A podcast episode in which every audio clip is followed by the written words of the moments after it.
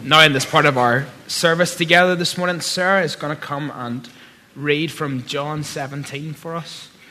Um,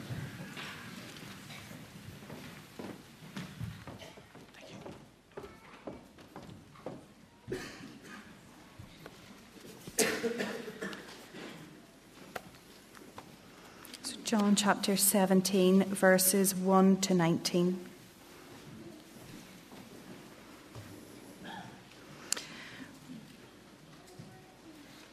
When Jesus had spoken these words, he lifted up his eyes to heaven and said, Father, the hour has come. Glorify your Son, that the Son may glorify you, since you have given him authority over all flesh to give eternal life to all whom you have given him. And this is eternal life, that they know you, the only true God, and Jesus Christ, whom you have sent. I glorified you on earth, having accomplished the work that you gave me to do. And now, Father, glorify me in your own presence with the glory that I had with you before the world existed. I have manifested your name to the people whom you gave me out of the world. Yours they were, and you gave them to me, and they have kept your word. Now they know that everything that you have given me is from you. For I have given them the words that you gave me, and they have received them, and have come to know in truth that I came from you, and they have believed that you sent me. I am praying for them. I am not praying for the world, but for those whom you have given me, for they are yours. All mine are yours, and yours are mine, and I am glorified in them. And I am no longer in the world, but they are in the world, and I am coming to you. Holy Father, keep them in your name, which you have given me, that they may be one, even as we are one. While I was with them, I kept them in your name, which you have given me. I have guarded them, and not one of them has been lost, except the son of destruction, that the scripture might be fulfilled. But now I am coming to you, and these things I speak in the world, that they may have the joy fulfilled in themselves. I have given them your word, and the world has hated them because they are not of the world, just as I am not of the world. I do not ask that you take them out of the world, but that you keep them from the evil one. They are not of the world, just as I am not of the world. Sanctify them in the truth. Your word is truth. As you sent me into the world, so I have sent them into the world. And for their sake, I consecrate myself that they also may be sanctified in truth. Thank you.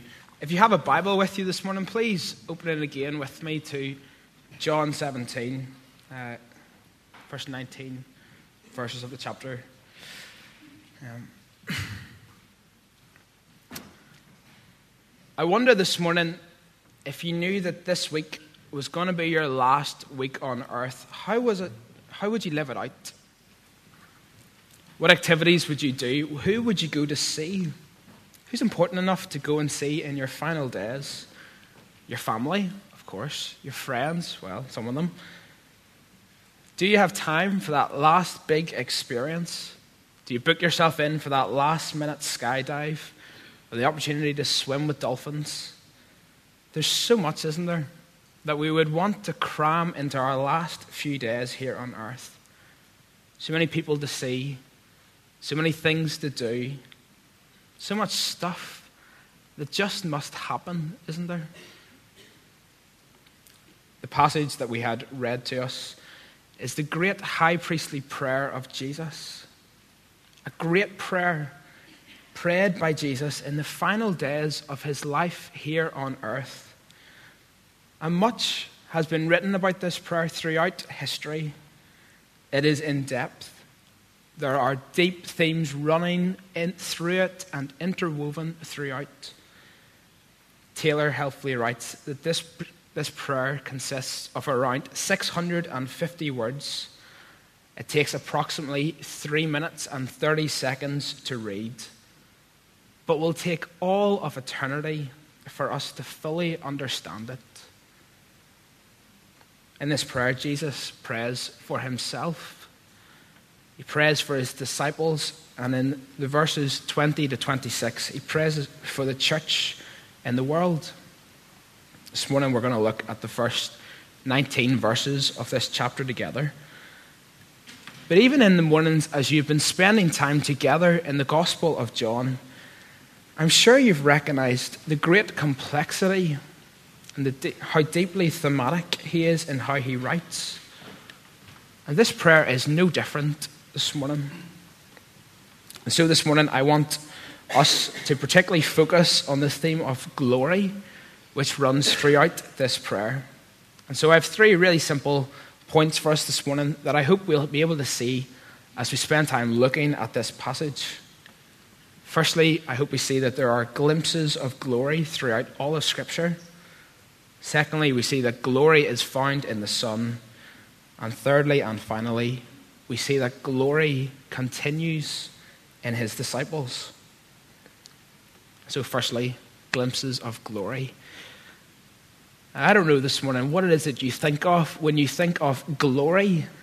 Um, this week, as I was preparing, I stumbled across a weekly podcast called Hope and Glory, which is presented by BBC Lincolnshire a podcast which follows the highs and the lows of Lincoln Football Club, a League One football team in England.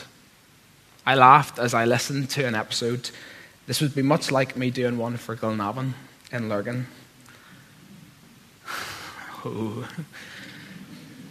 But again, it reminded me that this is how people think about glory. It's the great glory of winning a football match the glory of scoring a last minute winner, the glory of winning a trophy at the end of the season. For many, this is how limited our knowledge or our thought is of glory. I believe this morning the Bible gives us a greater sense of what glory really is.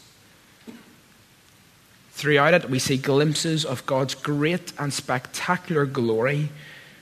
The theme of glory is a major biblical one. It is throughout the entire narrative.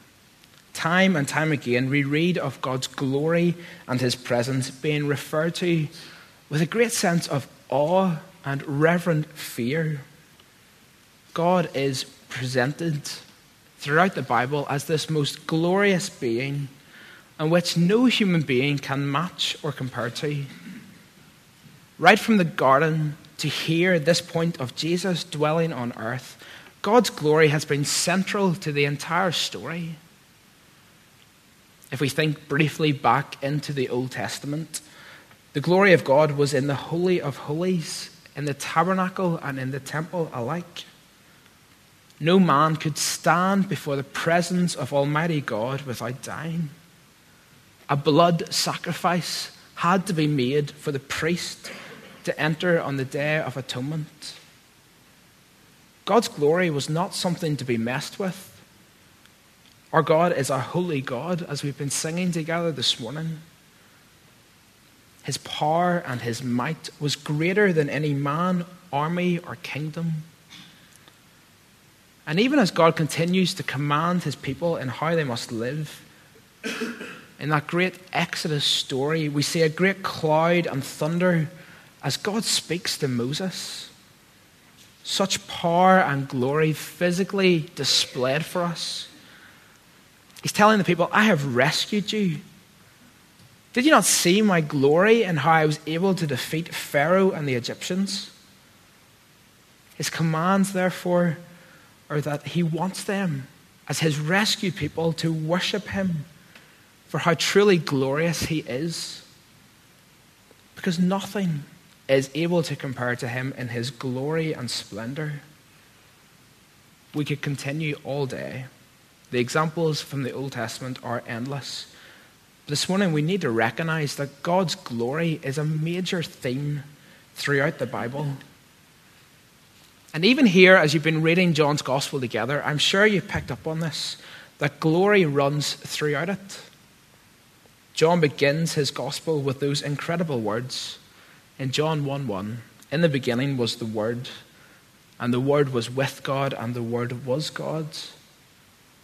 And if we jump down to verse 14 of chapter 1, we read these words The Word became flesh and made his dwelling among us.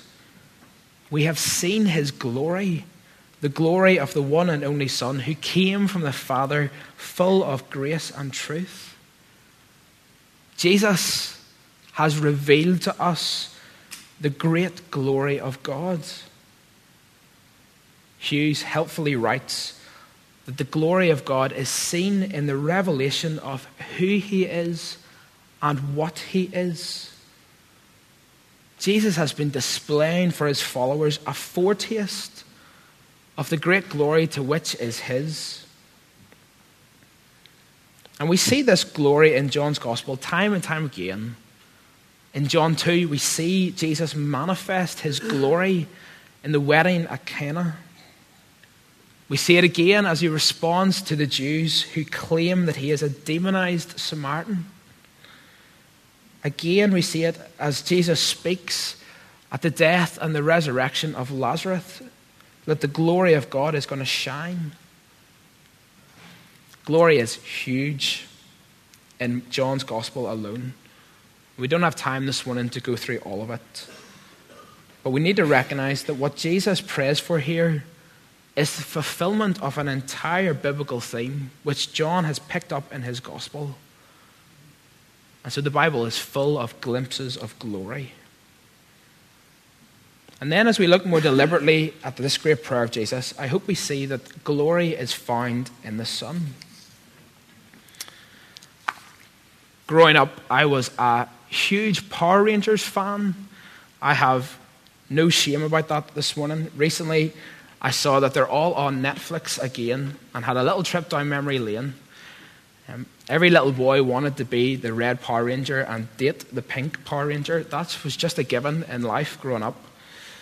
I would get my costume out and I would dress up time and time again and think that I was indeed the red Power Ranger until my mum or somebody in my family reminded me that actually, even with the suit on, I am still Jordan Jones and will always be only Jordan Jones. And sometimes I think this morning, as we read the words of this prayer, we think that Jesus is asking God, can he put his glory suit back on? The error that we make is thinking that Jesus is asking God, Will you make me God again? That is not at all what Jesus is saying. Jesus has never stopped being perfectly God, even in coming to earth.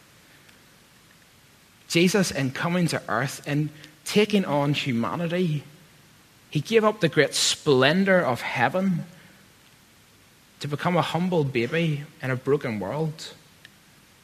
But he did not stop being God. So he's praying here, as we've read these words together, that as he completes the will of the Father, that his physical body will return to the glory he had before he came to earth. And Jesus prays this prayer knowing that his time on earth is coming to an end. He's fully aware that he's going to die. But he knows that in his death and in his resurrection, God was going to be most glorified. Jesus knows he's about to complete the work that was set out for him by going and dying upon the cross, by taking our place.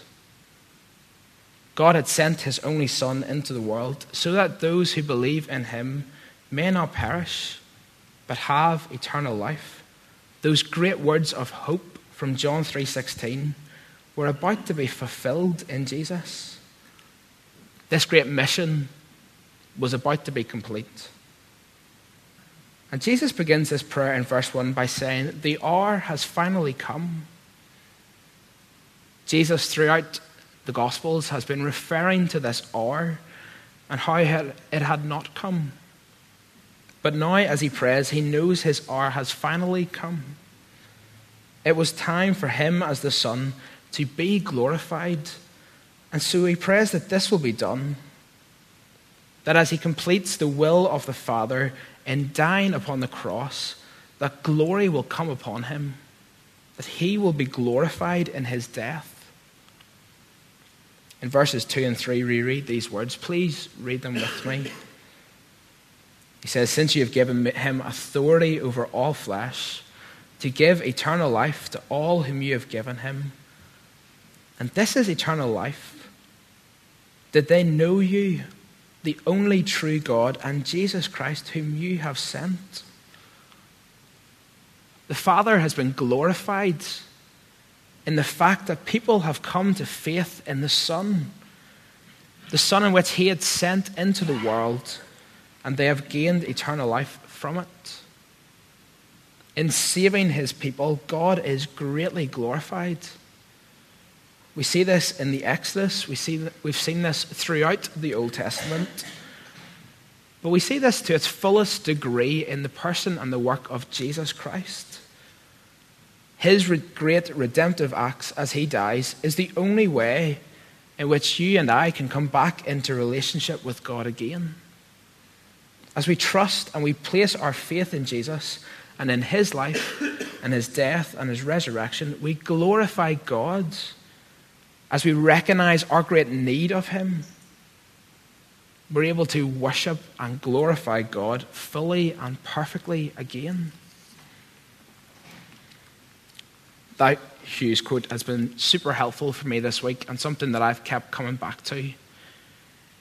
The glory of God is seen in the revelation of who He is and what He is. As we look upon Jesus, as we read about Him, we must see the great glory of God in and through Him. There is glory in the Son this morning. We can come and praise God because He is indeed glorious this morning. in verse 5, we see that Jesus knows the glory that awaits him at the Father's side. It was the glory that he had emptied himself of in humbly coming to the earth in human form for us. But now he's praying that once again he will have that great splendor, a splendor that is equal with the Father's. Jesus is asking that as the Word has become flesh, as He has taken on human form, that His new human body will be glorified. He's never stopped being God, He's never stopped being the Son. He's always been glorious. But Jesus is praying that this human body will be taken to the glory He had before the creation of the entire world. His body was not to be left in the grave but his body was to be glorified. But in this great prayer, Jesus doesn't only pray for himself, he prays also for his disciples. So in verses 6 to 19, we read of how glory is to be continued in his disciples. Um, in the chapters that have preceded chapter 17, 14 to 16, we can read some of the, the final words that Jesus speaks with his disciples. He desires to, to greatly encourage them. He tells them, I have overcome the world. He's helping them to see their need to trust in Him and to continue to do so, to abide in Him, if we want to refer to the vine. But as they do this, as they live for Him in a world, they're going to suffer and they're going to face persecution the future of his disciples is going to be hard. It's going to be challenging. There's going to be times that it's of great distress. But Jesus is praying here that they persevere in those times. They must keep their hope and faith in Him and Him alone if they're going to share in God's great glory then they're going to have to share in his suffering as well. Jesus here prays that they will be able to do this. How amazing is that thought this morning? Here's Jesus on the night on which he knows that he's going to be betrayed. He knows what lies in front of him in the coming days, the great suffering that he's going to face. And here he prays for his disciples. Jesus has a deep love and care for these men, these men who have been following after him for three years. And he longs that they will continue to follow after him, even throughout the good and the bad times which lie ahead of them. He knows that they need God's help if they're ever going to have a chance to be faithful and to live for Him. In verse 6, we read of how Jesus has manifested God's word to them. God has given them to Him as His chosen people, and Jesus has proclaimed His word to them. He has proclaimed the gospel to them. He has revealed to them who God is. He has taught them how to live lives which glorify God. These men have been set apart from the world by God to live lives of obedience and faith in Him. They have obeyed Jesus. They have trusted that He is the Son of God, sent by God Himself. And in accepting Jesus, they have become God's people. Look at verses 9 and 10 with me, please. Jesus says, I am praying for them. I'm not praying for the world, but for those whom you have given me, for they are yours. All mine are yours, and yours are mine, and I am glorified in them. They are yours. If we trust in Jesus this morning, we are God's people. We are His. There's a beautiful picture painted for us here. It's like on a wedding day when a husband and a wife say to each other, What's mine is yours, and yours is mine. There is no division in God. Those who believe in Jesus are the Father's. We are God's chosen people this morning. And the glory that Jesus receives now from his disciples is only small in proportion to the glory that will be. And Jesus knows that he's leaving them to the temptations and the persecutions of the world. And so that he prays that the Holy Father in verse 11 will keep them. That whilst he's been on earth, he has been physically with them and keeping them.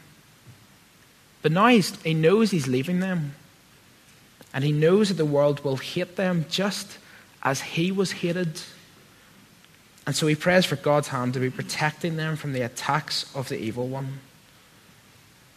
He prays for the sanctification of his disciples. The shorter catechism defines sanctification as this the work of God's free grace, whereby we are renewed in the whole man after the image of God and are enabled more and more to die unto sin and to live unto righteousness. His disciples, they ought to be holy just as God is holy. And so, as Jesus is sending them out into the world, he prays that they will be set apart from the world by God and that they will remember the great truth and the revelation of Jesus Christ at all times that they will live lives which glorify Him, that they will be putting to death the temptation and sin of this world, and that they will be living as God's people in true righteousness. That is Jesus' prayer for his disciples. And so, as I close, what about us this morning in First Portadown? Well, I believe this prayer extends to us this morning. We are, we too, as God's people, if we are believers here this morning, are to live lives as God's people. We need to live a life which is glorifying to God. So that means by God's grace, we need to put our sin to death this morning, whatever that looks like. And in return, we need to live for His righteousness and His righteousness alone. And we do that knowing that we can only do that by God's grace and by His help. It means this morning that we take heart. This is a glorious prayer for us. Jesus has died in our place. The gospel hope is rich and full.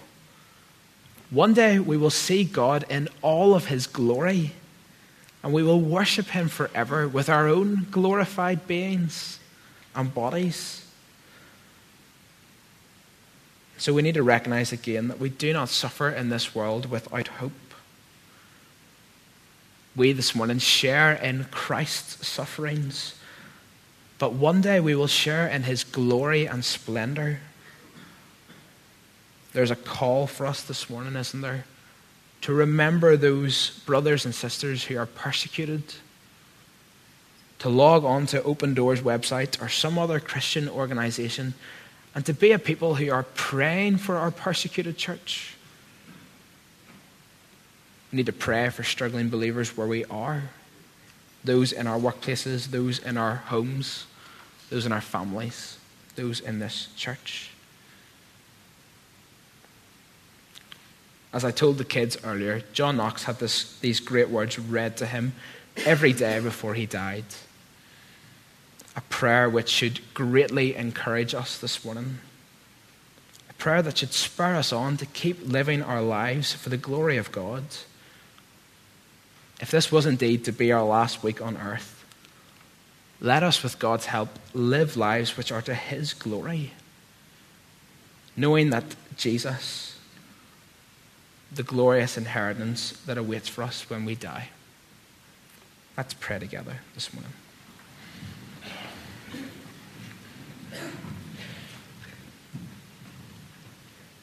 Father God, we thank you that we are able to live for your glory by your help and by your strength. Father, would you enable us to be a people who put sin to death? Would you help us to live for you in all things? Father, we thank you for Jesus this morning. Father, we thank you that we have a hope and a strength. God, we thank you that the gospel is still real and rich and full. Father, we pray that you will help us this week to live lives which glorify you. We pray all this in Jesus' name. Amen.